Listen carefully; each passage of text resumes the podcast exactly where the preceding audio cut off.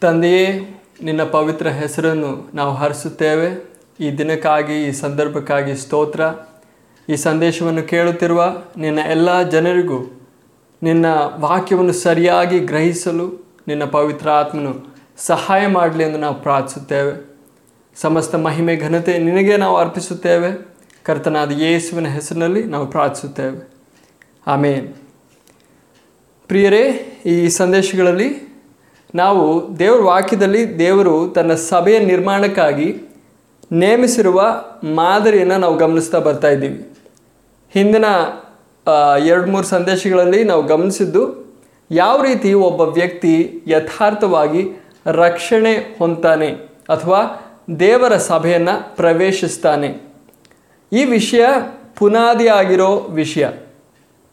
ಆದ್ದರಿಂದ ಅದನ್ನು ನಾವು ಮೊದಲೇ ಗಮನಿಸಿದ್ವಿ. ನೀವು ಆ ಸಂದೇಶಗಳು ಕೇಳದೇ ಇದ್ದರೆ ಆ ಸಂದೇಶಗಳು ಕೇಳಿ ಅಂತ ಮನವಿ ಮಾಡ್ಕೊಳ್ತಾ ಇದ್ದೀನಿ. ಒಬ್ಬ ವ್ಯಕ್ತಿ ಯಥಾರ್ಥವಾಗಿ ರಕ್ಷಣೆ ಹೊಂದದೇ ಇದ್ದರೆ ಆ ವ್ಯಕ್ತಿಗೆ ನಾವು ಎಷ್ಟು ದೇವ್ರ ವಾಕ್ಯ ಹೇಳಿಕೊಟ್ರೂ ಪ್ರಯೋಜನ ಏನೂ ಇಲ್ಲ.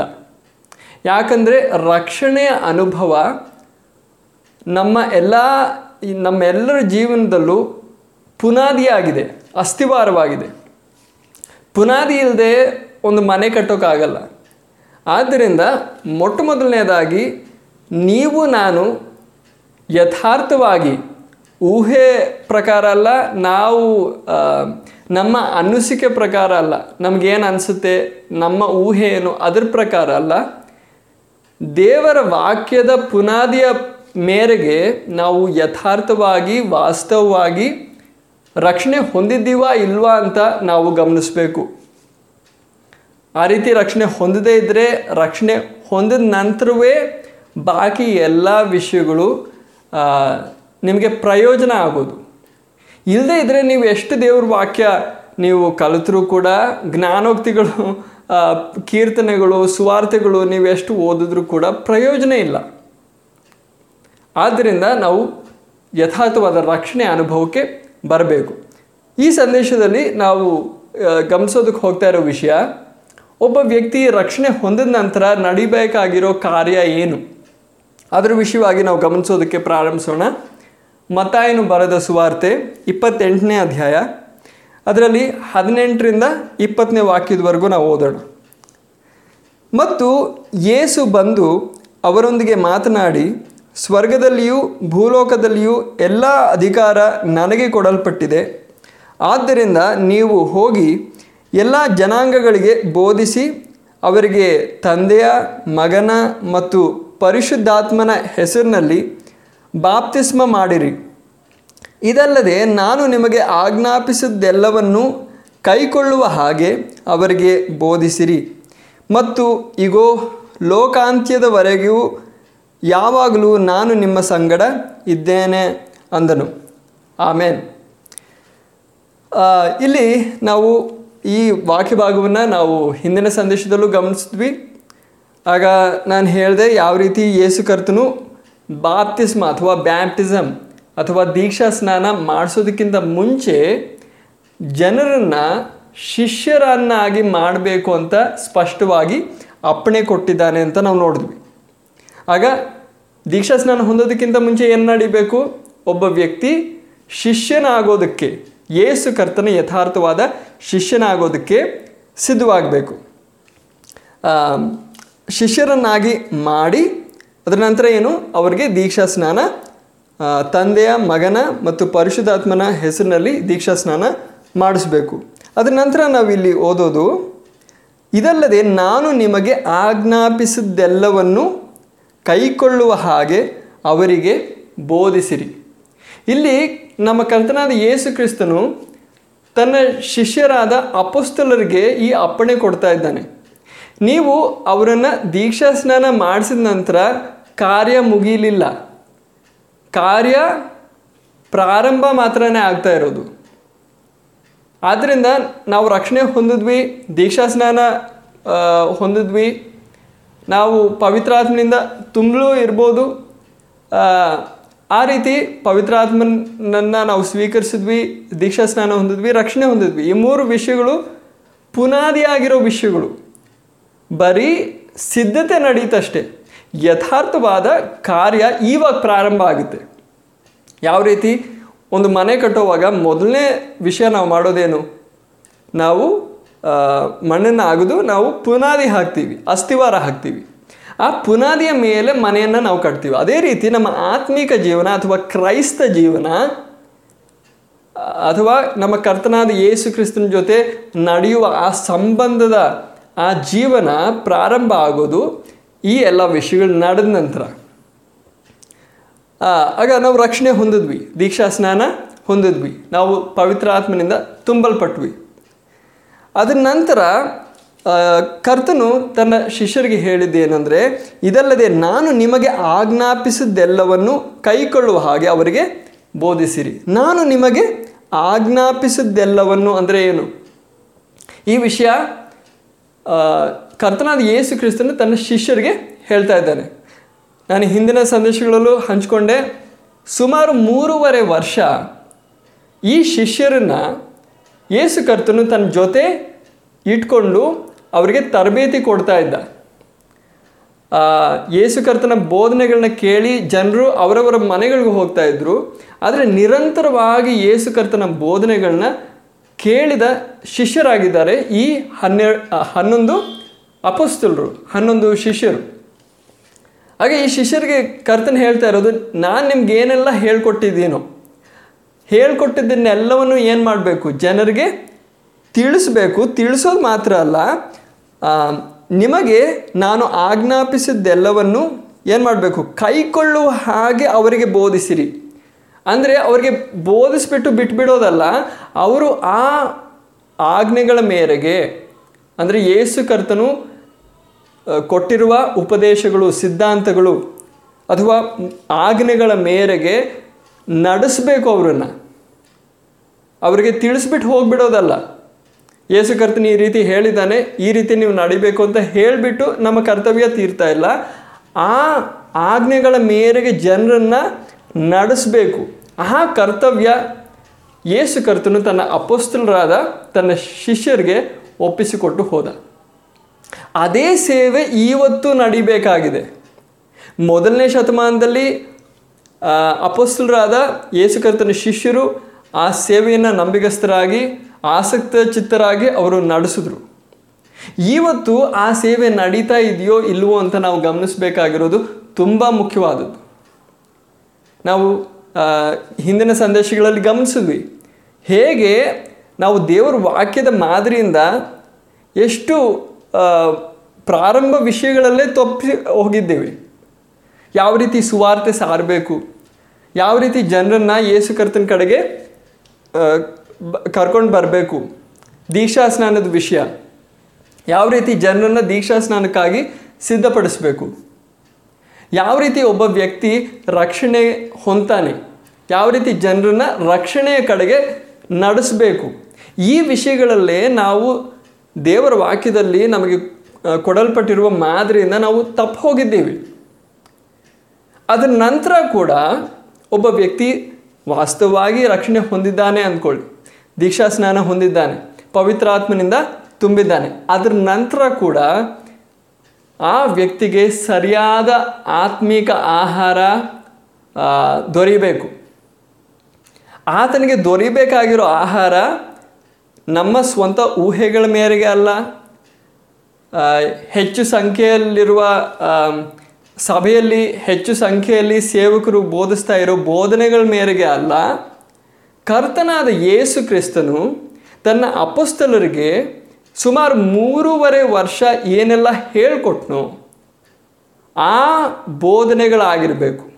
ಅದಕ್ಕೆ ಇಲ್ಲಿ ಕರ್ತನ ಹೇಳ್ತಾ ಇರೋದು ಸ್ಪಷ್ಟವಾಗಿ, ನಾನು ನಿಮಗೆ ಆಜ್ಞಾಪಿಸಿದ್ದೆಲ್ಲವನ್ನು, ಕೆಲವು ವಿಷಯಗಳನ್ನೆಲ್ಲ, ಎಲ್ಲವನ್ನು ಕೈಕೊಳ್ಳುವ ಹಾಗೆ ಅವರಿಗೆ ಬೋಧಿಸಿರಿ. ಆಗ ಸುವಾರ್ತೆಗಳಲ್ಲಿ ಮತ್ತಾಯ, ಮಾರ್ಕ, ಲೂಕ, ಯೋಹಾನ ಅನ್ನೋ ನಾಲ್ಕು ಸುವಾರ್ತೆಗಳಲ್ಲಿ ನೀವು ಓದಿ ನೋಡಿ. ಕರ್ತನಾದ ಯೇಸು ಕ್ರಿಸ್ತನ ಬೋಧನೆಗಳೇನು? ಆತನ ಸಿದ್ಧಾಂತಗಳೇನು? ಆತನ ಆಜ್ಞೆಗಳೇನು? ಆ ಆಜ್ಞೆಗಳ ಮೇರೆಗೆ ಜನರನ್ನು ನಾವು ನಡೆಸಬೇಕು. ಆ ಆಜ್ಞೆಗಳಲ್ಲಿ ನಾವು ಎಲ್ಲವನ್ನೂ ನಾವು ನೋಡಲಿಲ್ಲ, ಆದರೆ ಹಿಂದಿನ ಸಂದೇಶದಲ್ಲಿ ಮೂರು ವಾಕ್ಯ ಭಾಗಗಳನ್ನು ನಾವು ಗಮನಿಸಿದ್ವಿ. ಲೂಕನು ಬರೆದ ಸುವಾರ್ತೆ ಒಂಬತ್ತನೇ ಅಧ್ಯಾಯ ಇಪ್ಪತ್ತ್ಮೂರನೇ ವಾಕ್ಯ. ಅಲ್ಲಿ ಕರ್ತನಾದ ಯೇಸು ಕ್ರಿಸ್ತನ್ ಹೇಳೋ ಮಾತೇನು? ಒಬ್ಬನು ನನ್ನನ್ನು ಹಿಂಬಾಲಿಸೋದಕ್ಕೆ ಬಯಸೋನಾದರೆ ಅಂದರೆ ನನ್ನ ಶಿಷ್ಯನಾಗೋದಕ್ಕೆ ಬಯಸೋನಾದರೆ ಅದನ್ನೇನು ಮಾಡಬೇಕಾಗುತ್ತೆ? ತನ್ನನ್ನು ತಾನೇ ನಿರಾಕರಿಸ್ಕೊಳ್ಬೇಕಾಗತ್ತೆ. ಅದಲ್ಲದೆ ಪ್ರತಿದಿನ ತನ್ನ ಶ್ರಮೆಗಳಾಗುವ ಶಿಲುಬೆಯನ್ನು ಹೊರಬೇಕಾಗುತ್ತೆ. ಯೇಸು ಕ್ರಿಸ್ತನ ಶಿಲುಬೆ ಅಲ್ಲ, ಮರದ ಶಿಲುಬೆ ಅಲ್ಲ. ತನ್ನ ಸ್ವಂತ ಜೀವನದಲ್ಲಿ ಉಂಟಾಗುವ ಶ್ರಮೆಗಳಾಗಿರುವ ಶಿಲುಬೆಯನ್ನು ಪ್ರತಿದಿನ ಹೊರೋದಕ್ಕೆ ಮನಸ್ಸುಳ್ಳವನಾಗಿರಬೇಕು ಅದಲ್ಲದೆ ಲೂಕನು ಬರೆದ ಸುವಾರ್ತೆ ಹದಿನಾಲ್ಕನೇ ಅಧ್ಯಾಯ ಇಪ್ಪತ್ತಾರರಿಂದ ಮೂವತ್ತ್ಮೂರನೇ ವಾಕ್ಯದವರೆಗೂ ನಾವು ಗಮನಿಸಿದ್ವಿ. ಅಲ್ಲಿ ನಾವು ಗಮನಿಸಿದ್ದು ನಾನು ನನ್ನದು ಅನ್ನೋ ಭಾವ ಬಿಡಬೇಕಾಗುತ್ತೆ. ನನ್ನ ತಂದೆ, ನನ್ನ ತಾಯಿ, ಈ ರಕ್ತಬಂಧಗಳೆಲ್ಲ ಅದರದ್ದು ಅಟ್ಯಾಚ್ಮೆಂಟ್ ನಮ್ಮ ತಂದೆ ತಾಯಿಗಳ ಜೊತೆ ಇರೋ ನಮ್ಗೆ ಇರೋ ಆಪ್ತವಾದ ಆ ಬಂಧ ಬಿಡಬೇಕಾಗುತ್ತೆ. ಕ್ರಿಸ್ತನ್ಗಿಂತ ಹೆಚ್ಚಾಗಿ ಯಾರನ್ನು ನಾವು ನಾವು ಪ್ರೀತಿಸೋದಕ್ಕೆ ಅನುಮತಿ ಇಲ್ಲ. ಆಗ ನಾನು ನನ್ನದು ನಾನು ನನ್ನದು ಅನ್ನೋ ಭಾವ ನಾವು ಬಿಡಬೇಕು. ಅದಲ್ಲದೆ ನಮ್ಮ ಸ್ವಂತ ಜೀವನವನ್ನು ಹಾಗೆ ಮಾಡೋ ಆ ಅನುಭವಕ್ಕೆ ಬರಬೇಕು. ಅದಲ್ಲದೆ ನಮ್ಮ ಕೈಗಳಲ್ಲಿರುವ ಎಲ್ಲ ವಿಷಯಗಳನ್ನು ಕರ್ತನಿಗಾಗಿ ಬಿಡೋದಕ್ಕೆ ನಾವು ಸಿದ್ಧವಾಗಬೇಕು. ಮತ್ತಾಯನು ಬರೆದ ಸುವಾರ್ತೆ ಹತ್ತನೇ ಅಧ್ಯಾಯ ಮೂವತ್ತ್ನಾಲ್ಕನೇ ವಾಕ್ಯದಿಂದ ಮೂವತ್ತೊಂಬತ್ತನೇ ವಾಕ್ಯದವರೆಗೂ ಇರೋ ವಾಕ್ಯ ಭಾಗವನ್ನು ನಾವು ಗಮನಿಸಿದ್ವಿ. ಅಲ್ಲಿ ನಾವು ನೋಡಿದ್ದು ಕುಟುಂಬದಲ್ಲಿ ಜಗಳಗಳಾಗಬಹುದು. ನಿಮ್ಮ ಸ್ವಂತ ಕುಟುಂಬದವರೇ ನಿಮ್ಮ ವೈರಿಗಳಾಗ್ಬೋದು ನಿಮಗೆ ವಿರೋಧ ಉಂಟಾಗ್ಬೋದು ಅದನ್ನೆಲ್ಲ ಎದುರಿಸೋದಕ್ಕೆ ನಿಮಗೆ ಮನಸ್ಸುಂಟೋ. ನಿಮ್ಮ ತಂದೆ, ತಾಯಿ, ಇತರ ರಕ್ತ ಬಂಧಗಳಿಗಿಂತ ಹೆಚ್ಚಾಗಿ ನೀವು ಕ್ರಿಸ್ತನನ್ನು ಪ್ರೀತಿಸಬೇಕು ಯೇಸು ಕ್ರಿಸ್ತನಿಗಿಂತ ಹೆಚ್ಚಾಗಿ ನೀವು ಯಾರನ್ನು ಪ್ರೀತಿಸೋದಕ್ಕೆ ಅನುಮತಿ ಇಲ್ಲ. ಅದಲ್ಲದೆ ನಿಮ್ಮ ಸ್ವಂತ ಜೀವನವನ್ನು ಸಂರಕ್ಷಿಸ್ಕೊಳ್ಳೋದಕ್ಕೆ ನೀವು ನೋಡಿದ್ರೆ ಅದನ್ನು ನೀವು ನಷ್ಟ ಮಾಡ್ಕೊಳ್ತೀರಾ. ಆದರೆ ಯೇಸು ಕ್ರಿಸ್ತನಿಗೋಸ್ಕರ ನಿಮ್ಮ ಜೀವನವನ್ನು ಬಲಿಯಾಗಿ ಅರ್ಪಿಸಿದ್ರೆ ನೀವು ಯಥಾರ್ಥವಾದ ನಿತ್ಯ ಜೀವನವನ್ನು ನೀವು ಹೊಂತೀರ ಈ ವಿಷಯಗಳೆಲ್ಲ ಏನು ನಾವು ಗಮನಿಸಿದ್ವಿ ಈ ಮೂರು ವಾಕ್ಯ ಭಾಗಗಳಲ್ಲಿ ಅದರಿಂದ ಏನು ಗೊತ್ತಾಗುತ್ತೆ? ಕರ್ತನಾದ ಯೇಸು ಕ್ರಿಸ್ತನ ಬೋಧನೆಗಳು ಅಥವಾ ಆಜ್ಞೆಗಳು ಏನು ಅಂತ ನಮಗೆ ಒಂದು ಚಿಕ್ಕ ನೋಟದಲ್ಲಿ ನಾವು ನೋಡ್ಬೋದು. ಆಗ ಇಲ್ಲಿ ತನ್ನ ಅಪಸ್ತನರಿಗೆ ಅಪ್ಪಣೆ ಕೊಡ್ತಾ ಇರೋದೇನು? ನೀವು ಜನರಿಗೆ ಹೋಗಿ ಈ ಮಾತುಗಳನ್ನ ಬೋಧಿಸಿ ಅವರನ್ನು ಈ ಮಾರ್ಗದಲ್ಲಿ ನಡೆಸಬೇಕು. ನೀವು ಯಾವ ರೀತಿ ನನ್ನ ಶಿಷ್ಯರಾಗಿದ್ದೀರೋ ಅದೇ ರೀತಿ ಇವರನ್ನು ಕೂಡ ತರಬೇತಿ ಕೊಟ್ಟು ಇವರನ್ನು ಶಿಷ್ಯರಾಗಿ ಮಾಡಿ. ಈ ಕಾರ್ಯ ನಮ್ಮ ಈ- ಸ, ಈ ಶತಮಾನದಲ್ಲಿ, ಈ ಯುಗದಲ್ಲಿ ವಿಶೇಷವಾಗಿ ನಮ್ಮ ಭಾರತದಲ್ಲಿ, ಕರ್ನಾಟಕದಲ್ಲಿ ನಡೀತಾ ಇದೆಯಾ ಇಲ್ವಾ ಅಂತ ನಾವು ಗಮನಿಸೋದು ತುಂಬ ಮುಖ್ಯವಾದದ್ದು. ನಾವು ಹೆಚ್ಚಾಗಿ ಏನು ಗಮನಿಸ್ತೀವಿ? ನಮ್ಮ ಸಭೆಗಳಲ್ಲಿ ಎಷ್ಟು ವಿಶ್ವಾಸಿಗಳು ಬರ್ತಾ ಇದ್ದಾರೆ? ಎಷ್ಟು ಕಾಣಿಕೆ ಬರ್ತಾ ಇದೆ? ಎಷ್ಟು ನಾವು ಚಟುವಟಿಕೆಗಳು ನಡೆಸ್ತಾ ಇದ್ದೀವಿ. ಒಂದು ತಿಂಗಳಲ್ಲಿ ಏನೇನು ಚಟುವಟಿಕೆ ಇದೆ? ಯುವಕರ ಚಟುವಟಿ ಯುವಕರ ಪ್ರಾರ್ಥನೆ ಸ್ತ್ರೀ ಕೂಟ, ಅನೇಕ ಚಟುವಟಿಕೆಗಳು ನಡೀತಾ ಇವೆ. ಅದೆಲ್ಲ ಒಳ್ಳೆಯದೇ ದೇವ್ರಿಗೆ ಸ್ತೋತ್ರ. ಆದರೆ ಅದು, ಅದೆಲ್ಲ ಬಾಹ್ಯವಾಗಿರೋ ಒಂದು ಶೆಲ್ ಮಾತ್ರ, ಒಳಗಡೆ ಇರುವ ಸತ್ತಿಲ್ಲ. ಸತ್ತು ಅಂದರೆ ಏನು ಅಂದರೆ, ಇವಾಗ ಒಂದು ಮೊಟ್ಟೆ ತಗೊಂಡ್ರೆ ಅದರದ್ದು ಹೊರಗಿರುವ ಆ ಶೆಲ್ ಯಾರೂ ತಿನ್ನಲ್ಲ. ಒಳಗಡೆ ಇರುವ ಮೊಟ್ಟೆಯನ್ನು ನಾವು ಬೇಯಿಸೋ ಏನಾದರೂ ತಿಂತೀವಿ. ಅದೇ ರೀತಿ ಈ ನಾವು ಮಾಡುವ ಎಲ್ಲ ಚಟುವಟಿಕೆಗಳ ಮೂಲಕ ನಡಿಬೇಕಾಗಿರೋ ವಿಷಯ ಏನು? ಇಲ್ಲಿ ನಾವು ಓದೋದು ಇದಲ್ಲದೆ ನಾನು ನಿಮಗೆ ಆಜ್ಞಾಪಿಸಿದ್ದೆಲ್ಲವನ್ನು ಕೈಕೊಳ್ಳುವ ಹಾಗೆ ಅವರಿಗೆ ಬೋಧಿಸಿರಿ. ಈ ಕಾರ್ಯ ನಮ್ಮ ಕೂಟಗಳಲ್ಲಿ ನಡೆಯದೇ ಹೋದರೆ ನಾವು ಅರ್ಥಹೀನವಾದ ಚಟುವಟಿಕೆಗಳು ನಡೆಸ್ತಾ ಇದ್ದೀವೋ ಹೊರತು ಅದು ದೇವರ ಸೇವೆ ಅಲ್ಲ. ನಾವು ಕ್ರಿಸ್ತನ ಹೆಸರಿನಲ್ಲಿ, ದೇವರ ಹೆಸರಿನಲ್ಲಿ ನಾವು ನಮ್ಮ ಸ್ವಂತ ತೃಪ್ತಿಗಾಗಿ ಇಲ್ಲದೇ ಇದ್ರೆ ಹಣಕಾಸಿಗಾಗಿ, ಏ, ಬೇರೆ ಉದ್ದೇಶಗಳಿಗಾಗಿ, ತಾತ್ಪರ್ಯಗಳಿಗಾಗಿ ನಾವು ಮಾಡ್ತಾ ಇದ್ದೀವಿ. ಕೆಲವು ಕಾರ್ಯಗಳು, ಕೆಲವು ಚಟುವಟಿಕೆಗಳು. ಅದು, ಅದ್- ಆದರೆ ಅದು ದೇವರ ಸೇವೆ ಅಲ್ಲ. ಇದ್ರ ಮೂಲಕ ನಾವು ಹೇಳೋದಕ್ಕಾಗಲ್ಲ, ಕರ್ತನಾದ ಯೇಸು ಕ್ರಿಸ್ತನ ಹೇಳಿದ್ದು, ನಾನು ನನ್ನ ಸಭೆಯನ್ನು ಕಟ್ಟುತ್ತೇನೆ. ನಮ್ಮ ಮೂಲಕ ನಮ್ಮನ್ನು ಉಪಕರಣಗಳಾಗಿ ಉಪಯೋಗಿಸುತ್ತಾ, ಕರ್ತನಾದ ಯೇಸು ಕ್ರಿಸ್ತನು ತನ್ನ ಪವಿತ್ರಾತ್ಮನ ಮೂಲಕ ತನ್ನ ಸಭೆಯನ್ನು ಕಟ್ತಾ ಇದ್ದಾನೆ ಅಂತ ಹೇಳೋಕ್ಕಾಗಲ್ಲ. ಯಾಕಂದರೆ ನಾವು ಇಲ್ಲಿ ದೇವರ ವಾಕ್ಯದ ಮಾದರಿಯಿಂದ ತಪ್ಪು ಹೋಗಿದ್ದೀವಿ. ಆಗ ಪ್ರಿಯರೇ ಹೊರತೋರುವಿಕೆಗೆ ತೋರಿ ಬರುವ ವಿಷಯಗಳನ್ನ ಗಮನಿಸಿ, ಆ ವಿಷಯಗಳನ್ನ ನಾವು ದರ್ಶಿಸಿ, ನಾವು ತೃಪ್ತಿ ಪಡೆದೆ, ನಾವು ಗಮನಿಸೋಣ. ಯಥಾರ್ಥವಾಗಿ, ವಾಸ್ತವವಾಗಿ ನಮ್ಮ ಸೇವೆಯ ಮೂಲಕ ಈ ದಿವಸಗಳಲ್ಲಿ ನಾವು ಮಾಡುತ್ತಿರುವ ಸೇವೆಯ ಮೂಲಕ ಅಥವಾ ಬೇರೆ ಪದದಲ್ಲಿ ಹೇಳೋದಾದರೆ, ನಾವು ನಡೆಸೋ ಕೂಟಗಳು, ಭಾನುವಾರದ ಕೂಟ ಆಗಿರಲಿ ಕನ್ವೆನ್ಷನ್ ಆಗಿರಲಿ, ಈ ಎಲ್ಲ ಚಟುವಟಿಕೆಗಳ ಮೂಲಕ ಮೊದಲನೇ ಶತಮಾನದಲ್ಲಿ ಕರ್ತನಾದ ಯೇಸು ಕ್ರಿಸ್ತನ ಅಪೋಸ್ತಲರು ನಡೆಸಿದ ಸೇವೆಯಂತೆ, ಅವರು ನಡೆಸಿದ ಬೋಧನೆಗಳಂತೆ ಇವತ್ತು ನಡೀತಾ ಇದೆಯಾ ಇಲ್ವಾ? ಆ ವಿಷಯ ನಾವು ಗಮನಿಸೋದಕ್ಕಿಂತ, ಆ ವಿಷಯ ಗಮನಿಸೋದಕ್ಕೆ ಹೋಗ್ತಾ ಇದ್ದೀವಿ. ಕೆಲವು ವಾಕ್ಯ ಭಾಗಗಳನ್ನ ನಾವು ಗಮನಿಸೋಣ. ಆದರೆ ಅದಕ್ಕಿಂತ ಮುಂಚೆಯೇ ನಾವು ಈ ಮೂರು ವಾಕ್ಯ ಭಾಗಗಳನ್ನ ಮೊದಲೇ ನಾವು ನೋಡಾಯಿತು. ಲೂಕನು ಬರೆದ ಸುವಾರ್ತೆ ಒಂಬತ್ತು ಇಪ್ಪತ್ತ್ಮೂರು ಲೂಕನು ಬರೆದ ಸುವಾರ್ತೆ ಹದಿನಾಲ್ಕು, ಹದಿನಾಲ್ಕನೇ ಅಧ್ಯಾಯ ಇಪ್ಪತ್ತಾರರಿಂದ ಮೂವತ್ತ್ಮೂರು ಮತ್ತಾಯ ಹತ್ತನೇ ಅಧ್ಯಾಯ ಮೂವತ್ತ್ನಾಲ್ಕರಿಂದ ಮೂವತ್ತೊಂಬತ್ತು. ಇಲ್ಲಿ ಕರ್ತನಾದ ಯೇಸು ಕ್ರಿಸ್ತನ ಬೋಧನೆಗಳು ಅಥವಾ ಸಿದ್ಧಾಂತಗಳು ನಾವು ನೋಡಿದ್ವಿ. ಈಗ ನಾವು ಪ್ರಾಯೋಗಿಕವಾದ ಉದಾಹರಣೆಗಳು ನೋಡೋಣ. ಈಗ ಈ ಅಪ್ಪಣೆ ಯಾರು ಕೊಟ್ಟಿದ್ದು? ಅಪೋಸ್ತಲರಿಗೆ ಕೊಟ್ಟಿದ್ದು. ಅಪೋಸ್ತಲರಲ್ಲಿ ನಿಮಗೆ ಎಲ್ಲರಿಗೂ ಗೊತ್ತು ಪೇತ್ರನಿದ್ದ, ಯೋಹಾನನಿದ್ದ ಆಂಧ್ರೇನಿದ್ದ ಆಗ ಕೆಲವು ಅಪೋಸ್ತಲರನ್ನ ನಾವು ಗಮನಿಸೋಣ. ಅವರ ಬೋಧನೆಗಳನ್ನ ನಾವು ಗಮನಿಸೋಣ. ಅದಲ್ಲದೆ ನಂತರ ಬಂದ ಒಬ್ಬ ಶ್ರೇಷ್ಠನಾದ ಅಪೋಸ್ತಲನಾಗಿದ್ದಾನೆ ಪೌಲನು. ಪೌಲನು ಕೂಡ ಯೇಸು ಕ್ರಿಸ್ತನ ಅಪೋಸ್ತಲನಾಗಿದ್ದ ಮೊದಲನೇ ಶತಮಾನದಲ್ಲಿ. ಆಗ ಮೊದಲನೇ ಶತಮಾನದಲ್ಲಿ ಕರ್ತನ ಸೇವಕರಾದ ಅಪೋಸ್ತಲರು ಈ ಅಪ್ಪಣೆಯ ಮೇರೆಗೆ, ಅಂದರೆ ಮತ್ತಾಯ ಇಪ್ಪತ್ತೆಂಟು ಇಪ್ಪತ್ತನೇ ವಾಕ್ಯದಲ್ಲಿ ನಾವು ನೋಡೋದು, ಇದಲ್ಲದೆ ನಾನು ನಿಮಗೆ ಆಜ್ಞಾಪಿಸಿದ್ದೆಲ್ಲವನ್ನು ಕೈಕೊಳ್ಳುವ ಹಾಗೆ ಅವರಿಗೆ ಬೋಧಿಸಿರಿ. ಈ ಆಜ್ಞೆಯ ಮೇರೆಗೆ ಅವರು ಯಾವ ರೀತಿ ಬೋಧಿಸಿದ್ರು ಅಂತ ನಾವು ಗಮನಿಸೋಣ.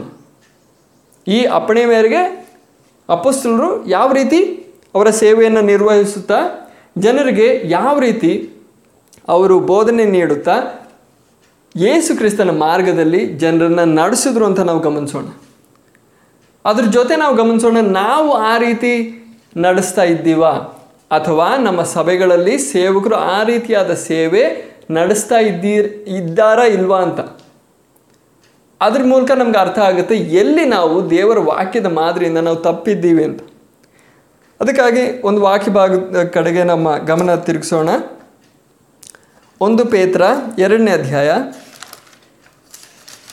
ಪೇತ್ರನು ಬರೆದ ಮೊದಲನೇ ಪತ್ರಿಕೆ, ಎರಡನೇ ಅಧ್ಯಾಯ, ಅದರಲ್ಲಿ ಹನ್ನೊಂದನೇ ವಾಕ್ಯ. ಅತಿ ಪ್ರಿಯರೇ, ಪರಿಶು ಪರದೇಶಸ್ಥರು, ಪ್ರವಾಸಿಗಳು ಆಗಿರುವ ನೀವು ನಿಮ್ಮ ಆತ್ಮಕ್ಕೆ ವಿರೋಧವಾಗಿ ಯುದ್ಧ ಮಾಡುವ ಶಾರೀರಿಕ ದುರಾಶೆಗಳಿಗೆ ದೂರವಾಗಿರಬೇಕೆಂದು ನಾನು ನಿಮ್ಮನ್ನು ಬೇಡಿಕೊಳ್ಳುತ್ತೇನೆ. ಇಲ್ಲಿ ಗಮನಿಸಿ ಅಪಸ್ತನಾದ ಪೇತ್ರನು. ಮತ್ತಾಯ ಇಪ್ಪತ್ತೆಂಟು, ಇಪ್ಪತ್ತರಲ್ಲಿ ನಾವು ನೋಡಿದ ಕರ್ತನಾದ ಯೇಸು ಕ್ರಿಸ್ತನ ಆಜ್ಞೆ ಕೇಳಿದ, ಸ್ವೀಕರಿಸಿದ ಅಪೋಸ್ನಾದ ಪೇತ್ರನು ಯಾವ ರೀತಿ ಇಲ್ಲಿ ಬೋಧಿಸ್ತಾ ಇದ್ದಾನೆ? ಒಂದು ಪತ್ರಿಕೆ ಬರೆದು ಬೋಧಿಸ್ತಾ ಇದ್ದಾನೆ. ಅತಿ ಪ್ರಿಯರೇ, ಪರದೇಶಸ್ಥರು ಪ್ರವಾಸಿಗಳು ಆಗಿರುವ ನೀವು. ಆ ದಿವಸಗಳಲ್ಲಿ ಅಪೋಸ್ತಲರು ಬೋಧನೆ ಮಾಡ್ತಾ ಇದ್ದಿದ್ದೇನು? ನಾವು ಈ ಲೋಕದಲ್ಲಿ ಪರದೇಶಿಗಳಾಗಿದ್ದೇವೆ. ನಾವು ಈ ಲೋಕದಲ್ಲಿ ಪ್ರವಾಸಿಗಳಾಗಿದ್ದೇವೆ. ಈ ಲೋಕ ನಮ್ಮ ಮನೆ ನಮ್ಮ ಮನೆ ಅಲ್ಲ. ಈ ಲೋಕ ನಮ್ಮ ಸ್ವಂತದ್ದಲ್ಲ. ನಾವು ಸ್ವಲ್ಪ ಸಮಯಕ್ಕೆ ಮಾತ್ರ ಇಲ್ಲಿರೋದು ನಾವು ಇದನ್ನು ಬಿಟ್ಟು ಹೋಗಬೇಕು. ನಮ್ಮ ಯಥಾರ್ಥವಾದ ಮನೆ ಒಂದಿದೆ. ನಮ್ಮ ಯಥಾರ್ಥವಾದ ಊರು ಬೇರೆ. ಅದು ಮೇಲಣ ಲೋಕದಲ್ಲಿದೆ. ಇಲ್ಲಿ ನಾವು ಪರದೇಶಿಗಳು ಮಾತ್ರ. ಆದ್ದರಿಂದ ನಾವು ಈ ಲೋಕದಲ್ಲಿ ನಾವು ಜೀವಿಸುವಾಗ ನಾವು ನಮ್ಮ ನಡತೆ ಮೂಲಕ ತೋರಿಸ್ಬೇಕು, ನಾವು ಪರದೇಶಿಗಳಾಗಿ ಜೀವಿಸ್ತಾ ಇದ್ದೀವಿ ಅಂತ.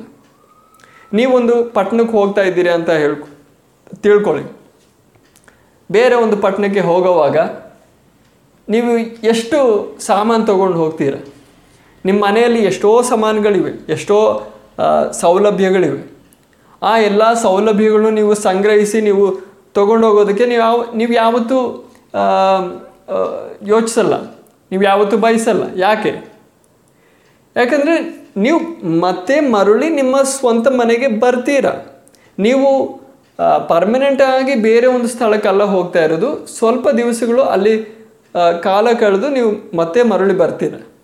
ಅದೇ ರೀತಿ ನಾವು ಕೂಡ ಈ ಲೋಕದಲ್ಲಿ ಸ್ವಲ್ಪ ಕಾಲಕ್ಕೆ ಮಾತ್ರ ಇರೋದು.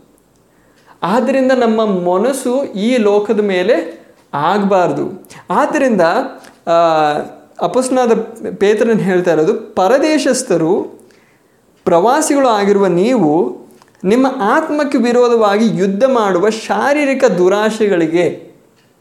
ಆಗ ಈ ಪ್ರವಾಸದಲ್ಲಿ ಏನು ನಡೀತಾ ಇದೆ? ಶಾರೀರಿಕವಾದ ದುರಾಶೆಗಳು ನಮ್ಮ ಆತ್ಮಕ್ಕೆ ವಿರೋಧವಾಗಿ ಯುದ್ಧ ಮಾಡ್ತಾ ಇದೆ.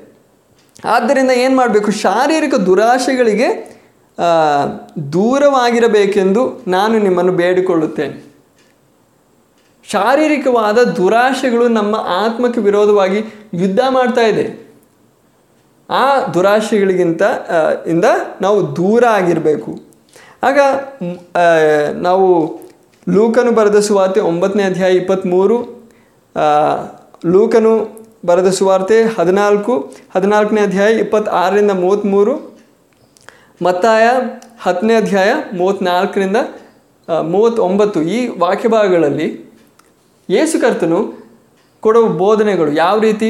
ಈ ಲೋಕದಲ್ಲಿ ನಮ್ಮನ್ನು ನಾವೇ ನಿರಾಕರಿಸಿಕೊಂಡು ಕರ್ತನಿಗಾಗಿ ಮಾತ್ರ ನಾವು ಜೀವಿಸ್ತಾ ಇದ್ದೀವಿ ಅನ್ನೋ ಭಾವದಲ್ಲಿ ನಾವು ನಮ್ಮ ಆಸೆಗಳನ್ನೆಲ್ಲ ತ್ಯಾಗ ಮಾಡುತ್ತಾ ಕರ್ತನಿಗಾಗಿ ಶ್ರಮೆಗಳನ್ನು ಎದುರಿಸೋದಕ್ಕೆ ಸಹಿಸೋದಕ್ಕೆ ಸಿದ್ಧ ಮನಸ್ಸುಳ್ಳವರಾಗಿ ನಾವು ಮುಂದೆ ಬರಬೇಕು ಅಂತ ನಾವು ನೋಡಿದ್ವಿ.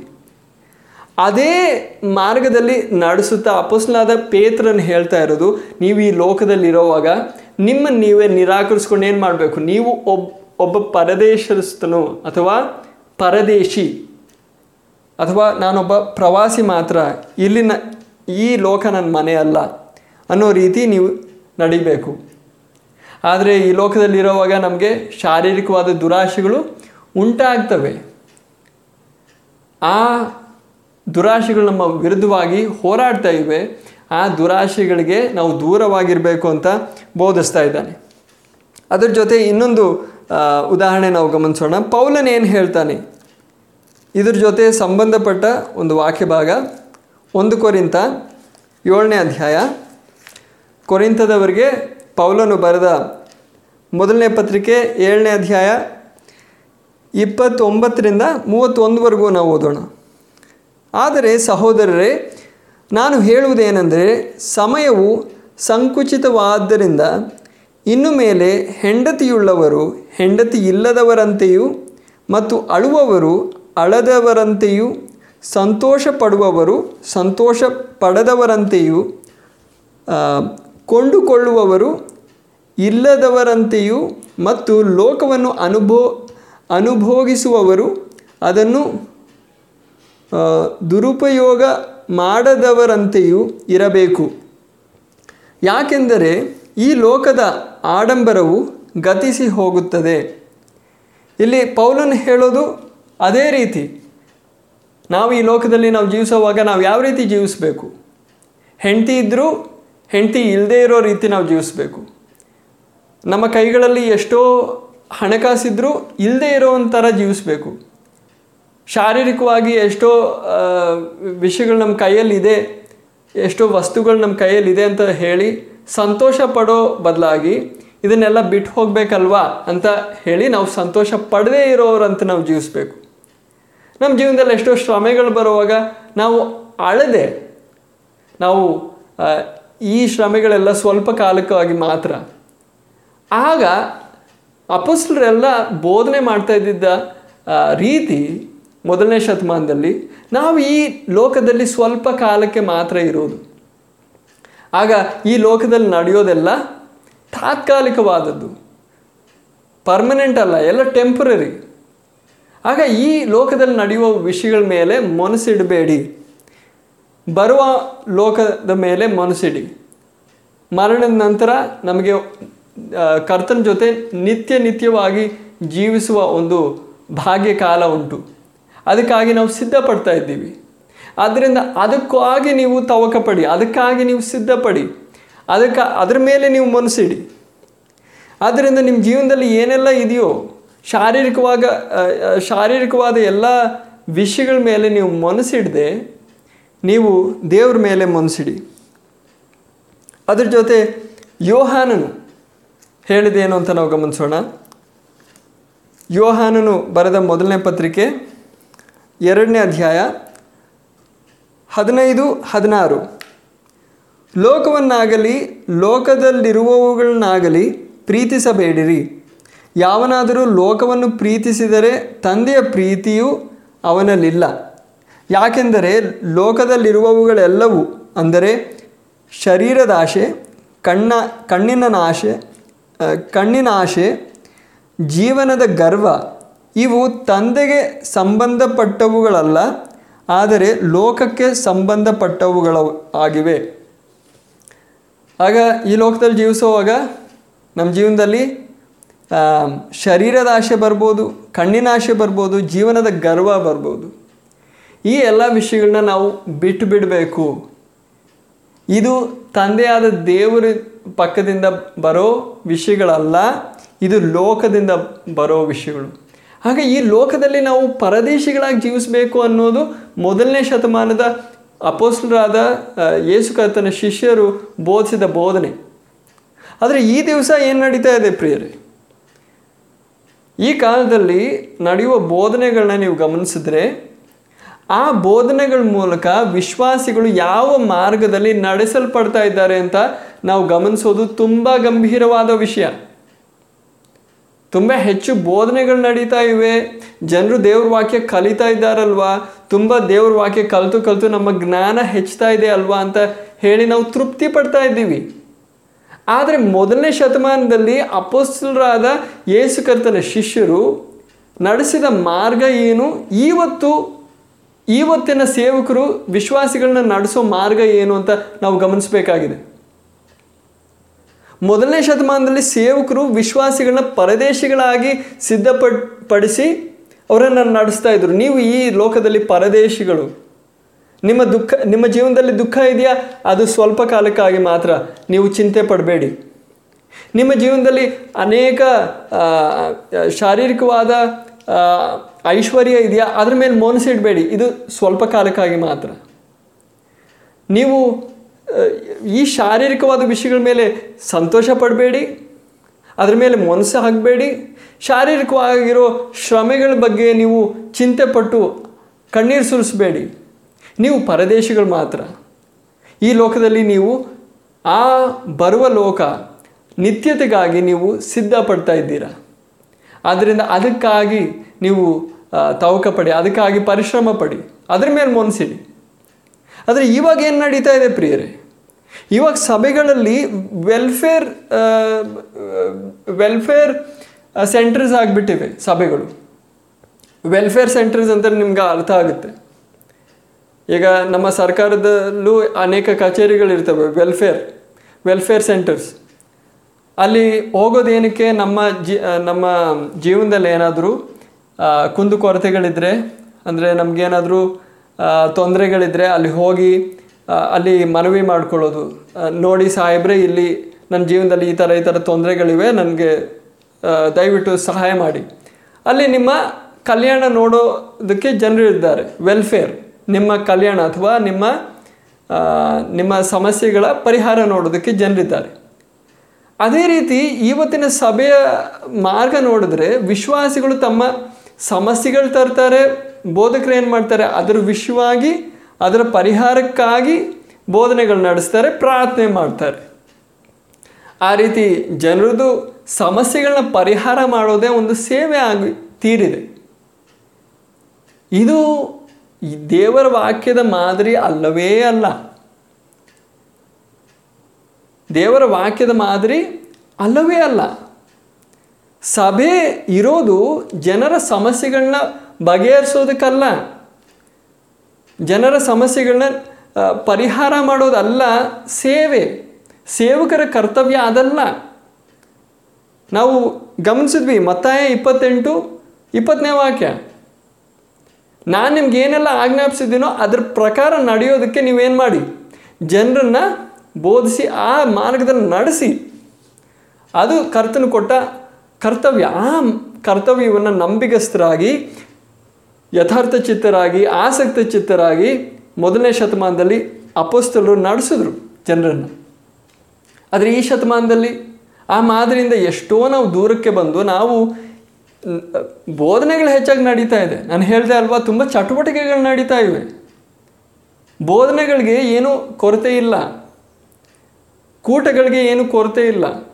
ಸಂಖ್ಯೆಗೂ ಏನು ಕೊರತೆ ಇಲ್ಲ. ತುಂಬ ಸೇವಕರಿದ್ದಾರೆ, ತುಂಬ ವಿಶ್ವಾಸಿಗಳಿದ್ದಾರೆ. ಆದರೆ ಮಾರ್ಗದಿಂದ ನಾವು ತಪ್ಪು ಹೋಗಿದ್ದೀವಿ. ಪ್ರಿಯರೇ, ನಾವು ದೇವರ ವಾಕ್ಯದಲ್ಲಿ ದೇವರು ಕೊಟ್ಟಿರುವ ಆ ಹಳೆ ಮಾರ್ಗದಿಂದ ನಾವು ತಪ್ಪು ಹೋಗಿದ್ದೀವಿ.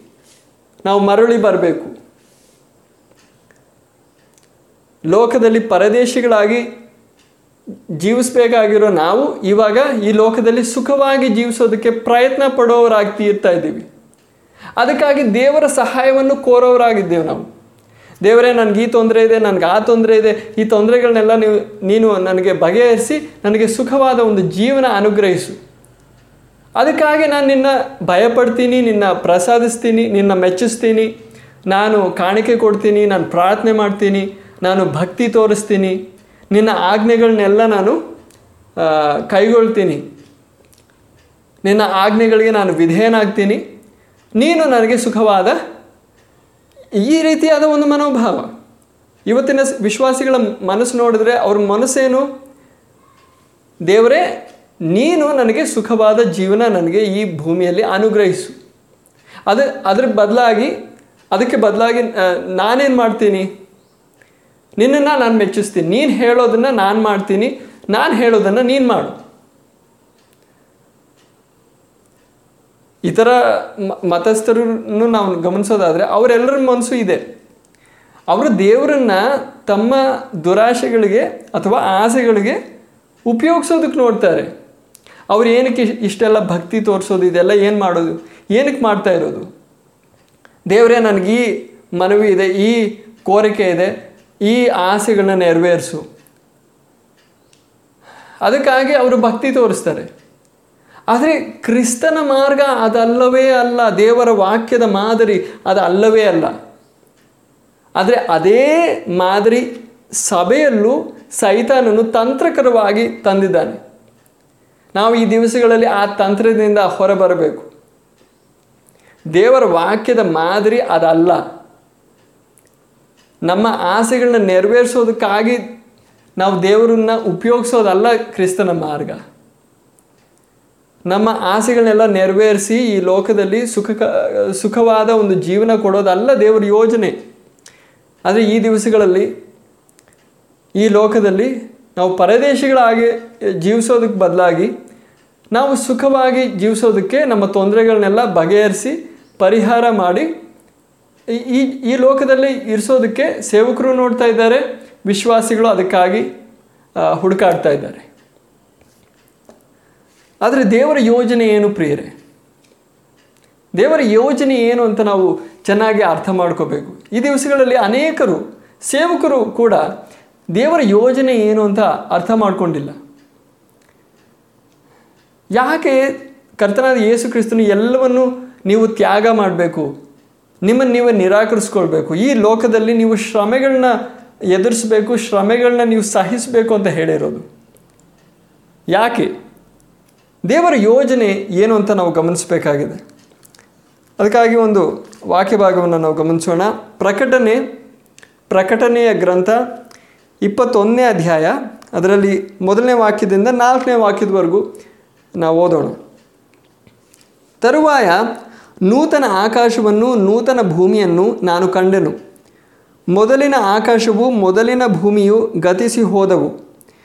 ಇನ್ನು ಸಮುದ್ರವು ಸಮುದ್ರವಿರುವುದೇ ಇಲ್ಲ.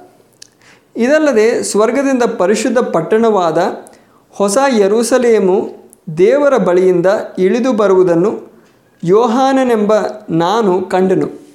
ಅದು ತನ್ನ ಮದಲಿಂಗನಿಗೋಸ್ಕರ ಅಲಂಕೃತಳಾದ ಮದಲಗಿತ್ತಿಯಂತೆ ಸಿದ್ಧವಾಗಿತ್ತು.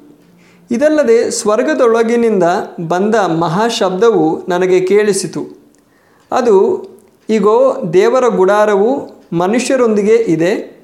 ಆತನು ಅವರೊಡನೆ ವಾಸ ಮಾ ವಾಸ ಮಾಡುವನು ಅವರು ಆತನ ಪ್ರಜೆಗಳಾಗಿರುವರು.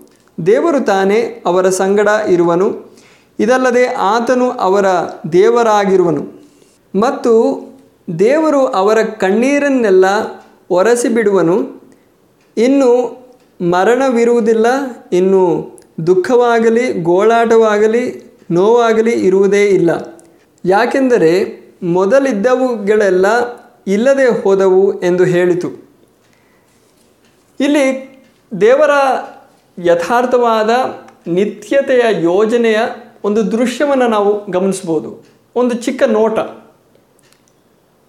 ದೇವರ ಯೋಜನೆ ಏನು ಅಂತ ನಾವು ಎಲ್ಲರೂ ಗಮನಿಸಬೇಕು. ನಾವು ಸೇವಕರಾಗಿರಲಿ, ವಿಶ್ವಾಸಿಗಳಾಗಿರಲಿ. ನಮ್ಮೆಲ್ಲರ ಮನಸ್ಸಲ್ಲೂ ಸ್ಪಷ್ಟವಾಗಿ ದೇವರ ಯೋಜನೆ ಏನು ಅಂತ ಗೊತ್ತಿರಬೇಕು. ಅದು ಗೊತ್ತಿಲ್ಲದೆ ಇರೋದರಿಂದ ನಾವು ಈ ಜೀವನದಲ್ಲಿ ನಾವು ಎದುರಿಸ್ಬೇಕಾಗಿರೋ ವಿಷಯಗಳು ಎದುರಿಸೋವಾಗ ನಾವು ತುಂಬ ಚಿಂತೆಗೊಳಗಾಗ್ತೀವಿ. ಏನಕ್ಕೆ ಇದು ನಡೀತಾ ಇದೆ? ಏನಕ್ಕೆ ಇದು ನಡೀತಾ ಇದೆ? ಪರಿಹಾರಕ್ಕಾಗಿ ನಾವು ಹುಡುಕಾಡ್ತೀವಿ. ಆದರೆ ದೇವರ ಯೋಜನೆ ಏನು ಅಂತ ನಾವು ತಿಳ್ಕೊಂಡಿದ್ರೆ ನಮಗೆ ನಮ್ಮ ಜೀವನದಲ್ಲಿ ಒಂದು ಸ್ಥಿರತೆ ಇದೆ. ನಮ್ಮ ಪ್ರಾರ್ಥನೆಗಳಿಗೆ ಒಂದು ವ್ಯತ್ಯಾಸ ಇರುತ್ತೆ. ನಾವು ಸರಿಯಾದ ರೀತಿಯಲ್ಲಿ ನಮ್ಮ ತಂದೆಯಾದ ದೇವರ ಜೊತೆ ಸಂಭಾಷಣೆ ಮಾಡುತ್ತಾ ನಾವು ಪ್ರಾರ್ಥನೆಯಲ್ಲಿ ಅನ್ಯೋನ್ಯತೆ ಅನುಭವಿಸ್ಬೋದು. ಆದ್ದರಿಂದ ದೇವರ ಯೋಜನೆ ಏನು ಅಂತ ನಾವು ಗಮನಿಸಬೇಕಾಗಿದೆ ಪ್ರಿಯರೇ. ಇಲ್ಲಿ ನೂತನ ಆಕಾಶವು ನೂತನ ಭೂಮಿಯ ವಿಷಯವಾಗಿಯೂ ನೂತನ ಯರೂಸಲೇಮ್ನ ವಿಷಯವಾಗಿಯೂ ನಾವು ಈ ವಾಕ್ಯ ಭಾಗದಲ್ಲಿ ಗಮನಿಸಿದ್ವಿ. ಈ ಅಖಿಲಾಂಡ ಅಥವಾ ಯೂನಿವರ್ಸ್ ನಮ್ಮ ಭೂಮಿ ಅಲ್ಲದೆ ಭೂಮಿಯ ಆಚೆ ಎಷ್ಟು ನಕ್ಷತ್ರಗಳಿವೆ, ಗ್ರಹಗಳಿವೆ, ಈ ಎಲ್ಲ ಗ್ರಹಗಳ ವಿಷಯವಾಗಿ ದೇವರ ಯೋಜನೆ ಏನು? ದೇವರು ಈ ಚಿಕ್ಕ ಭೂಮಿ ಮಾತ್ರ ಅಲ್ಲ ಮಾಡಿರೋದು. ಎಷ್ಟು ಗ್ರಹಗಳು ಉಂಟು ಮಾಡಿದ್ದಾನೆ. ಎಷ್ಟು ಸೂರ್ಯಗಳು, ಒಂದೇ ಸೂರ್ಯ ಅಲ್ಲ, ಇನ್ನೂ ಎಷ್ಟೋ ಸೂರ್ಯಗಳಿವೆ. ಇನ್ನೂ ಎಷ್ಟೋ ನಕ್ಷತ್ರಗಳಿವೆ. ಈ ವಿಸ್ತಾರವಾದ ಅಖಿಲಾಂಡವನ್ನು ಅಥವಾ ಬ್ರಹ್ಮಾಂಡವನ್ನು ಏನಕ್ಕೆ ದೇವರು ಉಂಟು ಮಾಡಿದ್ದು? ಈ ದೊಡ್ಡ ಯೂನಿವರ್ಸ್ ಅದಕ್ಕೆ ಅದನ್ನು ಅರ್ಥ ಮಾಡ್ಕೊಳ್ಳೋದಕ್ಕಾಗಿ ಒಂದು ಉದಾಹರಣೆ ನಾನು ಹೇಳೋದಕ್ಕೆ ಬಯಸ್ತಾ ಇದ್ದೀನಿ. ನಾವು ಒಂದು ಮನೆ ಕಟ್ಟೋವಾಗ, ಆ ಮನೆ ಕಟ್ಟೋ, ಅದಕ್ಕೆ ಉಪಯೋಗಿಸೋ ಸಿಮೆಂಟ್ ಆಗಿರಲಿ, ಮರಳಾಗಿರಲಿ ಅದಕ್ಕೆ ಉಪಯೋಗಿಸೋ ಸ್ಟೀಲ್ ಕಂಬಿಗಳಾಗಿರಲಿ, ಅದನ್ನೆಲ್ಲ ಇಡ್, ಇಡೋದಕ್ಕೆ ಒಂದು ಚಿಕ್ಕ ಶೆಡ್ ಉಂಟು ಮಾಡ್ತೀವಿ. ಆ ಶೆಡ್ ಅಲ್ಲ ಯಥಾರ್ಥವಾದ ಮನೆ. ಆ ಮನೆ ಕಟ್ಟು, ಕಟ್ಟಿ ನಿರ್ಮಾಣ ಮಾಡಿ ಮುಗಿಸೋವರೆಗೂ ಅದಕ್ಕಾಗಿ ಕೆಲವು ಸಾ ವಸ್ತುಗಳನ್ನ ಇಡೋದಕ್ಕಾಗಿ ಒಂದು ಚಿಕ್ಕ ಶೆಡ್ ನಾವು ಉಂಟು ಮಾಡ್ತೀವಿ. ಆ ಶೆಡ್ಡಲ್ಲಿ ಕಟ್ಟೋರು, ಆ ವಾಚ್ಮೆನ್ ಆಗಿರಲಿ ಅದರಲ್ಲಿ ವಾಸನೂ ಮಾಡ್ತಾರೆ. ಆದರೆ ಕಟ್ಟಿದ ನಂತರ ಆ ಶೆಡ್ಡನ್ನು ನಾವೇನು ಮಾಡ್ತೀವಿ? ತೆಗೆದಾಕ್ಬಿಡ್ತೀವಿ. ಅದೇ ರೀತಿ ನಾವು ನಾವಿಲ್ಲಿ ಓದೋದು ನೂತನ ಆಕಾಶವು ನೂತನ ಭೂಮಿಯನ್ನು ನಾನು ಕಂಡೆನು. ಮೊದಲಿನ ಆಕಾಶವು ಮೊದಲಿನ ಭೂಮಿಯು ಗತಿಸಿ ಹೋದವು. ಆಗ ಈ ಭೂಮಿ ದೇವರ ದೇವರ ದೃಷ್ಟಿಯಲ್ಲಿ ಒಂದು ಶೆಡ್ ಮಾತ್ರ. ಯಥಾರ್ಥವಾದ ಯೋಜನೆ ಈ ಭೂಮಿಯಲ್ಲ. ಈ ಭೂಮಿಯಲ್ಲಿರುವ ನಮ್ಮ ಜೀವನ ಅದು ಯಥಾರ್ಥವಾದ ದೇವರ ಫೈನಲ್ ಯೋಜನೆ ಇದಲ್ಲ. ಬರುವ ನಿತ್ಯತೆಯಲ್ಲಿ ಹೊಸ ಭೂಮಿ, ಹೊಸ ಆಕಾಶದಲ್ಲಿ ನಾವು ದೇವರ ಜೊತೆ ನಿತ್ಯ ನಿತ್ಯವಾಗಿ ಬಾಳಬೇಕು. ನಿತ್ಯ ನಿತ್ಯವಾಗಿ ದೇವ್ರ ಜೊತೆ ಬಾಳೋದಕ್ಕಾಗಿ ದೇವರು ನಮ್ಮನ್ನು ಈ ಭೂಮಿಯಲ್ಲಿಟ್ಟು ಸಿದ್ಧಪಡಿಸ್ತಾ ಇದ್ದಾನೆ. ಅದಕ್ಕಾಗಿ ಎಷ್ಟು ವರ್ಷ? ಎಪ್ಪತ್ತು ವರ್ಷ? ಎಂಬತ್ತು ವರ್ಷ? ಎಲ್ಲಕ್ಕಿಂತ ಹೆಚ್ಚಾದರೆ ನೂರು ನೂರ ಇಪ್ಪತ್ತು ಅದಕ್ಕಿಂತ ಹೆಚ್ಚಿಲ್ಲ. ಸ್ವಲ್ಪ ಕಾಲ ಮಾತ್ರ ಈ ಲೋಕದಲ್ಲಿ ನಮ್ಮನ್ನಿಟ್ಟು ನಮಗೊಂದು ಕುಟುಂಬ ಇದೆ ನಮಗೆ ಉದ್ಯೋಗ ಇದೆ, ನಮಗೆ ಒಂದು ಮನೆ ಇದೆ, ಈ ಎಲ್ಲ ವಿಷಯಗಳು ಏನಕ್ಕೆ ದೇವರು ಕೊಟ್ಟಿರೋದು? ಇಲ್ಲಿ ಈ ವಿಷಯಗಳನ್ನೆಲ್ಲ ಅನುಭವಿಸಿ ಚೆನ್ನಾಗಿ ಆನಂದವನ್ನು ಅನುಭವಿಸಿ ನಾವು ಈ ಲೋಕದಲ್ಲಿ ಸುಖವಾದ ಒಂದು ಜೀವನ ನಾವು ಕಳೆದು ದೇವರಿಗೆ ಆಶಿ, ದೇವರ ಆಶೀರ್ವಾದಗಳಿಗೆ ಕೃತಜ್ಞತೆ ಹೇಳಿ, ಸ್ತೋತ್ರ ಹೇಳಿ ನಾವು ಈ ಲೋಕವನ್ನು ಬಿಡೋದಕ್ಕಲ್ಲ ದೇವರು ನಮ್ಮನ್ನು ಇಲ್ಲಿಟ್ಟಿರೋದು. ಅದಕ್ಕೆ ಬದಲಾಗಿ ದೇವರು ನಮ್ಮನ್ನು ಬರುವ ಲೋಕಕ್ಕಾಗಿ ಸಿದ್ಧಪಡಿಸ್ತಾ ಇದ್ದಾನೆ. ಸಿದ್ಧಪಡಿಸೋದು ಹೇಗೆ? ಈ ಲೋಕದಲ್ಲಿ ಅನೇಕ ಶೋಧನೆಗಳಿವೆ. ಆ ಶೋಧನೆಗಳನ್ನ ನಾವು ಪಾಸ್ ಮಾಡಬೇಕು. ಹೇಗೆ ನಮ್ಮ ನಮ್ಮ ಸ್ಕೂಲ್ಗಳಲ್ಲಿ ಶಾಲೆಗಳಲ್ಲಿ ಟೆಸ್ಟ್ ಇರ್ತವೆ ಎಕ್ಸಾಮ್ಸ್ ಇರ್ತವೆ. ಎಕ್ಸಾಮ್ ಅಲ್ಲ ಯೋಜನೆ. ಎಕ್ಸಾಮ್ ಮೂಲಕ ನೀವೇನಾಗ್ತೀರಾ? ಯೋಗ್ಯರಾಗ್ತೀರಾ? ನೆಕ್ಸ್ಟ್ ಕ್ಲಾಸ್ ಹತ್ತೋದಕ್ಕಾಗಿ, ಪ್ರವೇಶಿಸೋದಕ್ಕಾಗಿ ನೀವು ಯೋಗ್ಯರಾಗ್ತೀರಾ? ಅಥವಾ ಕ್ಲಾಸ್ ಇಲ್ಲದೆ ಇದ್ದರೆ ಒಂದು ಉದ್ಯೋಗಕ್ಕಾಗಿ ನೀವು ಯೋಗ್ಯರಾಗ್ತೀರಾ? ಅದೇ ರೀತಿ ಈ ಲೋಕದಲ್ಲಿ, ನಮ್ಮ ಜೀವನದಲ್ಲಿ ಸ, ಘಟಿಸುವ ಅಥವಾ ಸಂಭವಿಸುವ ಎಲ್ಲರ ಜೀವನದಲ್ಲೂ ಅಲ್ಲ, ದೇವರ ಮಕ್ಕಳಾಗಿರುವ ಅಂದರೆ ಯಥಾರ್ಥವಾಗಿ ರಕ್ಷಣೆ ಹೊಂದಿರುವ ವ್ಯಕ್ತಿಗಳ ಜೀವನದಲ್ಲಿ ಸಂಭವಿಸುವ ಎಲ್ಲ ಕಷ್ಟಗಳು ಕೂಡ ದೇವರ ಅನುಮತಿಯಿಂದ ಮಾತ್ರವೇ. ದೇವರ ಅನುಮತಿ ಇಲ್ಲದೆ ನಿಮ್ಮ ಕೂದಲಲ್ಲಿ ಒಂದು ಕೂದಲು ಕೂಡ ಕೆಳಗೆ ಬೀಳಲ್ಲ. ನಿಮ್ಮ ಜೀವನದಲ್ಲಿ ಏನಾದರೂ ಒಂದು ತೊಂದರೆ ಉಂಟಾಗಬೇಕು ಅಂದರೆ ದೇವರ ಅನುಮತಿ ಇದ್ರೇ ನಡೆಯೋದು ಆಗ ದೇವರ ಮಕ್ಕಳೇ, ನೀವು ಸುರಕ್ಷಿತರಾಗಿದ್ದೀರ ದೇವರ ಕೈಗಳಲ್ಲಿ. ಆದರೆ ದೇವರು ನಿಮ್ಮ ಜೀವನದಲ್ಲಿ ನೋವುಗಳನ್ನ, ವೇದನೆಗಳನ್ನ ಏನಕ್ಕೆ ಅನುಮತಿಸ್ತಾ ಇದ್ದಾನೆ? ಯಾಕಂದರೆ ನೀವು ಅರ್ಥ ಮಾಡ್ಕೊಳ್ಳಿ, ದೇವರ ಯೋಜನೆ ಈ ಲೋಕದಲ್ಲಿ ನಿಮಗೆ ಸುಖವಾದ ಒಂದು ಜೀವನ ಕೊಡೋದಲ್ಲ. ಆ ರೀತಿ ಆಗಿದ್ದಿದ್ದರೆ ಯಾವಾಗಲೂ ದೇವರು ನಿಮ್ಮ ಎಲ್ಲ ಸಮಸ್ಯೆಗಳನ್ನ ಪರಿಹಾರ ಮಾಡಿ ನಿಮ್ಮನ್ನು ಸುಖವಾಗಿ ಬಾಳುವಂತೆ ಮಾಡೋದಕ್ಕೆ ಆಗ್ತಾ ಇತ್ತು. ಅದಕ್ಕಾಗಿ ನೀವು ಹೆಚ್ಚಾಗಿ ಗೋಳಾಡಿ ಪ್ರಾರ್ಥನೆ ಮಾಡೋ ಅವಶ್ಯ ಇಲ್ಲ. ದೇವರು ನಿಮ್ಮನ್ನು ಸುಖವಾಗಿ ಈ ಭೂಮಿಯಲ್ಲಿ ಇಡ್ಬೋದು. ಆದರೆ ನೀವು ಅರ್ಥ ಮಾಡ್ಕೊಳ್ಳಿ, ಇಲ್ಲಿ ನಡೀತಾ ಇರೋದು ಏನಂದರೆ ಎಕ್ಸಾಮಿನೇಷನ್ ರೂಮ್ ಹೇಗೆ ಶಾಲೆಯಲ್ಲಿ ಪರೀಕ್ಷೆಯ ಆ ಕೊಠಡಿ ಇರುತ್ತೆ. ಪರೀಕ್ಷೆಯ ರೂಮ್ ಟೆಸ್ಟ್ ರೂಮ್ ಅಲ್ಲಿ ವಿದ್ಯಾರ್ಥಿಗಳೇನು ಮಾಡ್ತಾ ಇದ್ದಾರೆ? ಕೂತ್ಕೊಂಡು ಪರೀಕ್ಷೆ ಬರೀತಾ ಇದ್ದಾರೆ. ಅದೇ ಕೆಲಸ ಈ ಭೂಮಿಯಲ್ಲಿ ನಡೀತಾ ಇರೋದು. ದೇವರು ನಿಮ್ಮ ಜೀವನದಲ್ಲಿ ಇಲ್ಲಿ ಏನೆಲ್ಲ ಕೊಡ್ತಾ ಇದ್ದಾನೋ ಅದೆಲ್ಲ ಯಥಾರ್ಥವಾದ ಆಶೀರ್ವಾದ ಅದಲ್ಲ.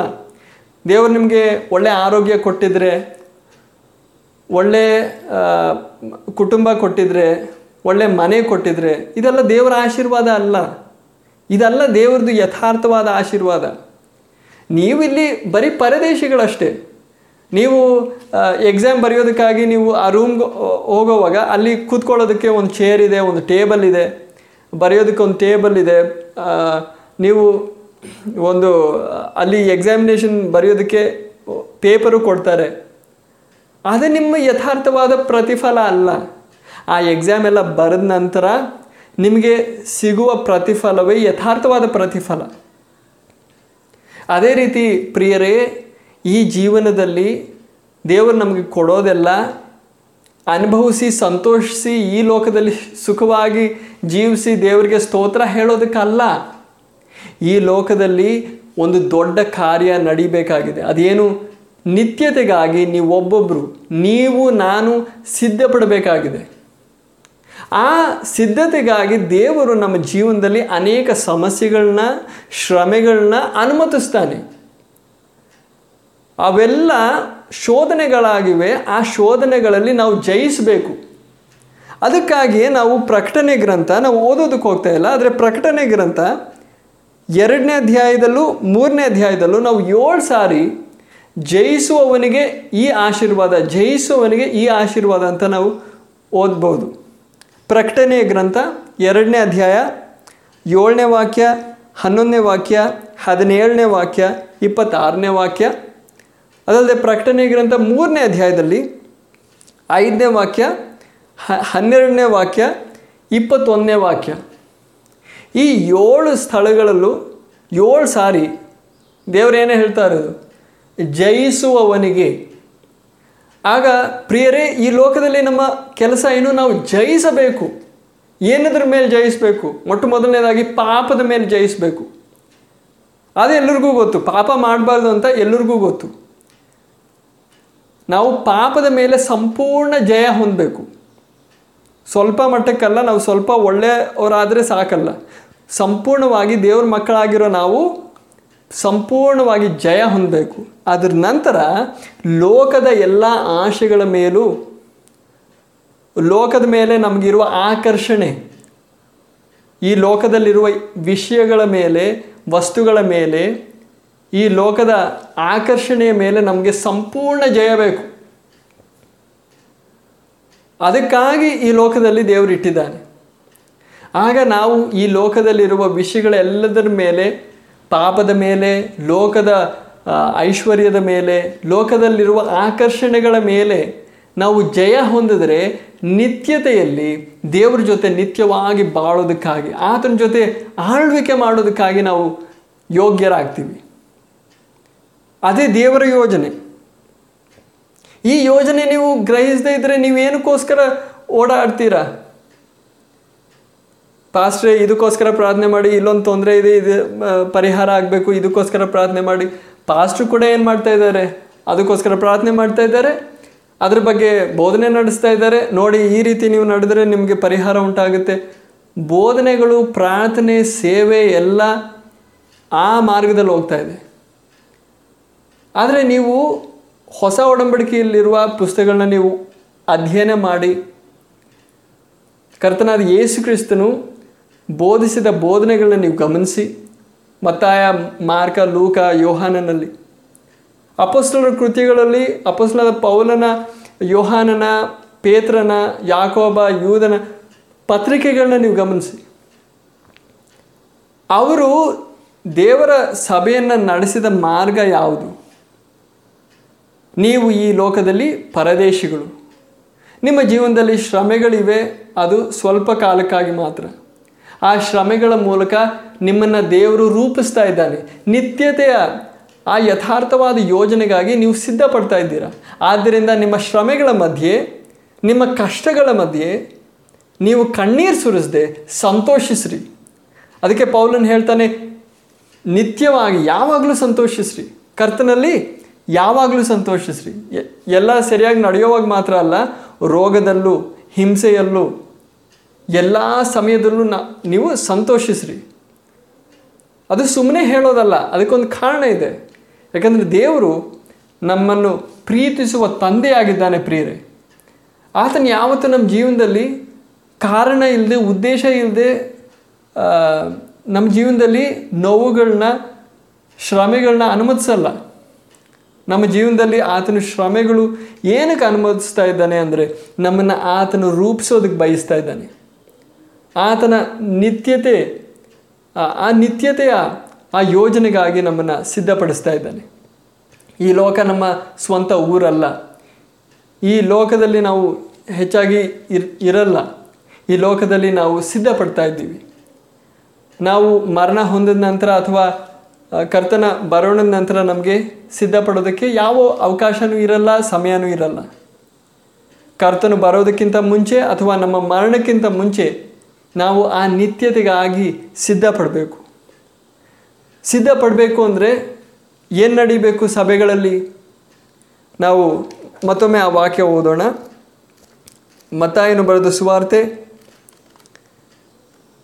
ಮತ್ತಾಯನು ಬರೆದ ಸುವಾರ್ತೆ ಇಪ್ಪತ್ತೆಂಟನೇ ಅಧ್ಯಾಯ ಇಪ್ಪತ್ತನೇ ವಾಕ್ಯ, ಕರ್ತನ್ ಹೇಳೋದು, ಇದಲ್ಲದೆ ನಾನು ನಿಮಗೆ ಆಜ್ಞಾಪಿಸಿದ್ದೆಲ್ಲವನ್ನು ಕೆಲವು ವಿಷಯಗಳನ್ನಲ್ಲ, ಕರ್ತನಾದ ಯೇಸು ಕ್ರಿಸ್ತನು ಆಜ್ಞಾಪಿಸಿದ್ದೆಲ್ಲವನ್ನು ಕೈಕೊಳ್ಳುವ ಹಾಗೆ ಅವರಿಗೆ ಬೋಧಿಸಿರಿ.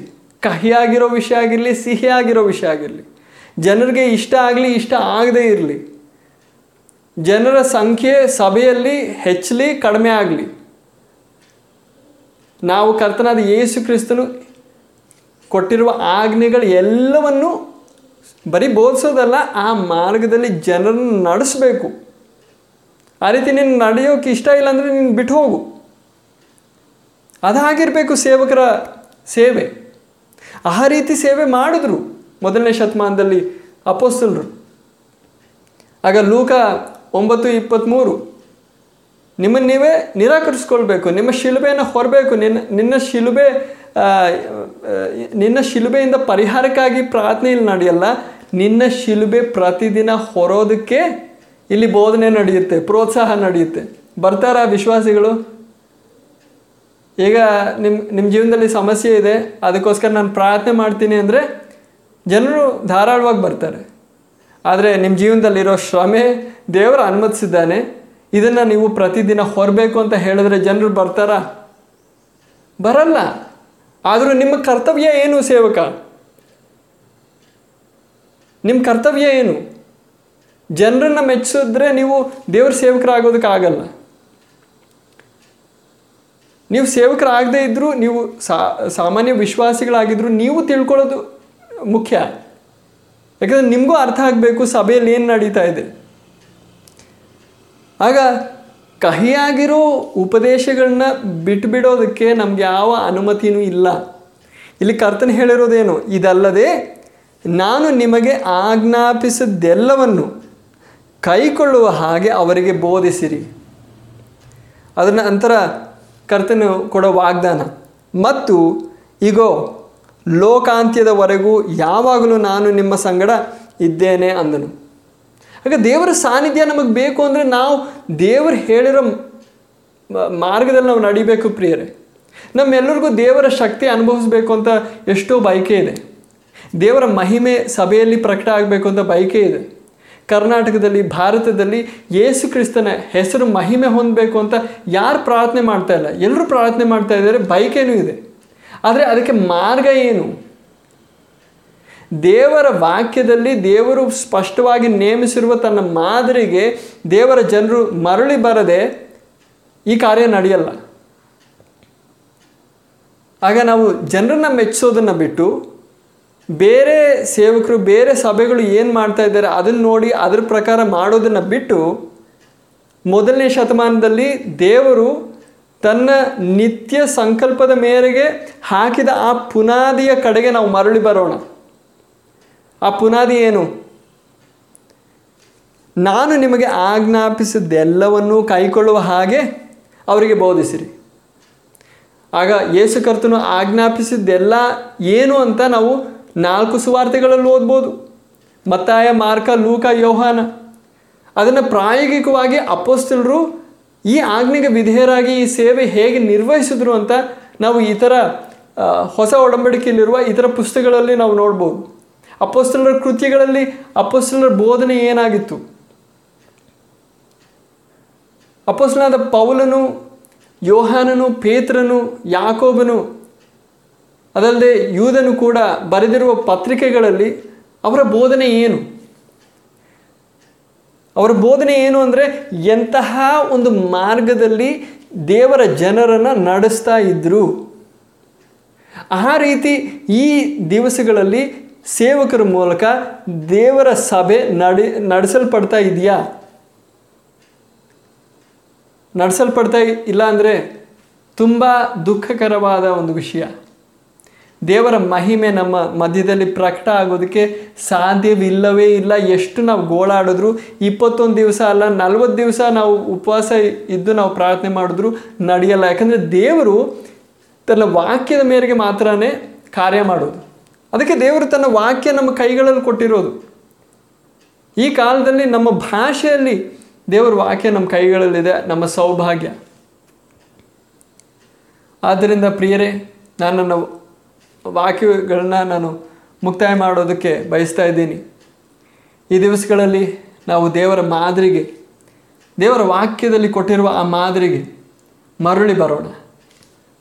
ಆಗ ನಾವು ಹೆಚ್ಚಾಗಿ ನಮ್ಮ ಪ್ರಾರ್ಥನೆಯ ಅವಶ್ಯ ಬರಲ್ಲ. ದೇವರ ಮಹಿಮೆ, ದೇವರ ಶಕ್ತಿ ನಾವು ಅನುಭವಿಸೋದಕ್ಕೆ ಸಾಧ್ಯ ಆಗುತ್ತೆ. ದೇವರ ಕಡೆಗೆ ನಾವು ಮರಳಿ ಬರೋಣ. ಅದಕ್ಕಾಗಿ ದೇವರು ಈ ಸಂದೇಶಗಳನ್ನು ಉಪಯೋಗಿಸಲಿ ಅಂತ ನನ್ನ ಆತ್ಮಾರ್ಥವಾದ ಪ್ರಾರ್ಥನೆ ಬಯಕೆ. ನಾವು ಪ್ರಾರ್ಥಿಸೋಣ. ಅಪ್ಪ, ನಮ್ಮ ಸ್ವರ್ಗೀಯ ತಂದೆಯೇ, ನಿನ್ನ ವಾಕ್ಯಕ್ಕಾಗಿ ಸ್ತೋತ್ರ ಮಾಡುತ್ತೇವೆ. ತಂದೆಯೇ, ಮೊದಲನೇ ಶತಮಾನದಲ್ಲಿ ನಿನ್ನ ಅಪೋಸ್ತಲರ ಮೂಲಕ ಹಾಕಿದ ಆ ಪುನಾದಿಯ ಮೇಲೆ ನಾವು ಕೂಡ ಅದೇ ಮಾರ್ಗದಲ್ಲಿ ತಂದೆಯೇ, ನಿನ್ನ ಸಭೆಯಲ್ಲಿ ನಡೀಬೇಕಾದ ಸೇವೆಯನ್ನು ನಡೆಸಲು ವಿಶ್ವಾಸಿಗಳಾಗಿರಲಿ, ಸೇವಕರಾಗಿರಲಿ, ನಾವೆಲ್ಲರೂ ಕೂಡ ಐಕ್ಯವಾಗಿ ನಿನ್ನ ವಾಕ್ಯದ ಮೇರೆಗೆ ನಿನ್ನ ಕೆಲಸವನ್ನು ನಡೆಸಲು ನಿನ್ನ ಒಬ್ಬೊಬ್ಬರಿಗೂ ಸಹಾಯ ಮಾಡು. ಎಲ್ಲಿ ನಾವು ನಿನ್ನ ಮಾದರಿಗೆ ಮಾದರಿಯನ್ನು ಮೀರಿ ನಾವು ಎಡಕ್ಕೋ ಬಲಕ್ಕೋ ತಿರುಗಿದ್ದೇವೆ ಒಂದು, ನಾವು ಗುರುತಿಸಲು ನೀ ನಮಗೆ ಸಹಾಯ ಮಾಡು. ಗುರುತಿಸಿ ನಮ್ಮ ತಪ್ಪುಗಳನ್ನು ತಿದ್ದುಕೊಂಡು ನಿನ್ನ ಕಡೆಗೆ ತಿರುಗಿ ಮಾನಸಾಂತರದೊಂದಿಗೆ, ಆತ್ಮಾರ್ಥತೆಯೊಂದಿಗೆ, ನಂಬಿಗಸ್ತಿಗೆಯೊಂದಿಗೆ ನಾವು ನಿನ್ನನ್ನು ಹಿಂಬಾಲಿಸಲು, ಯಥಾರ್ಥವಾದ ಶಿಷ್ಯರಾಗಲು ಕರ್ತನೆ, ನೀ ನಮಗೆ ಸಹಾಯ ಮಾಡು. ಕ್ರೈಸ್ತರು ಕ್ರಿಶ್ಚಿಯನ್ಗಳು ಅನ್ನೋ ಹೆಸರು ನಮಗೆ ಸಾಕಲ್ಲ ಪ್ರಿಯರೇ, ಕರ್ತನೆ. ತಂದೆಯೇ, ನಾವು ಕ್ರಿಸ್ತನನ್ನು ಪ್ರಕಟಿಸಬೇಕು. ಜನರು ನಮ್ಮನ್ನು ಗಮನಿಸುವಾಗ ಯೇಸು ಕ್ರಿಸ್ತನ್ನ ಅವ್ರು ನೋಡಬೇಕು ಕರ್ತನೆ. ಅದಕ್ಕೆ ತಕ್ಕಂತೆ ನಮ್ಮನ್ನು ರೂಪಿಸು. ಅದಕ್ಕೆ ತಕ್ಕಂತೆ ನಮ್ಮ ಜೀವನದಲ್ಲಿ ಕಾರ್ಯ ಮಾಡು.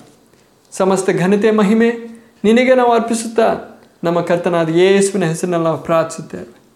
ಆಮೇಲೆ ಕರ್ತನು ನಿಮ್ಮೆಲ್ಲರನ್ನು ಆಶೀರ್ವದಿಸಲಿ.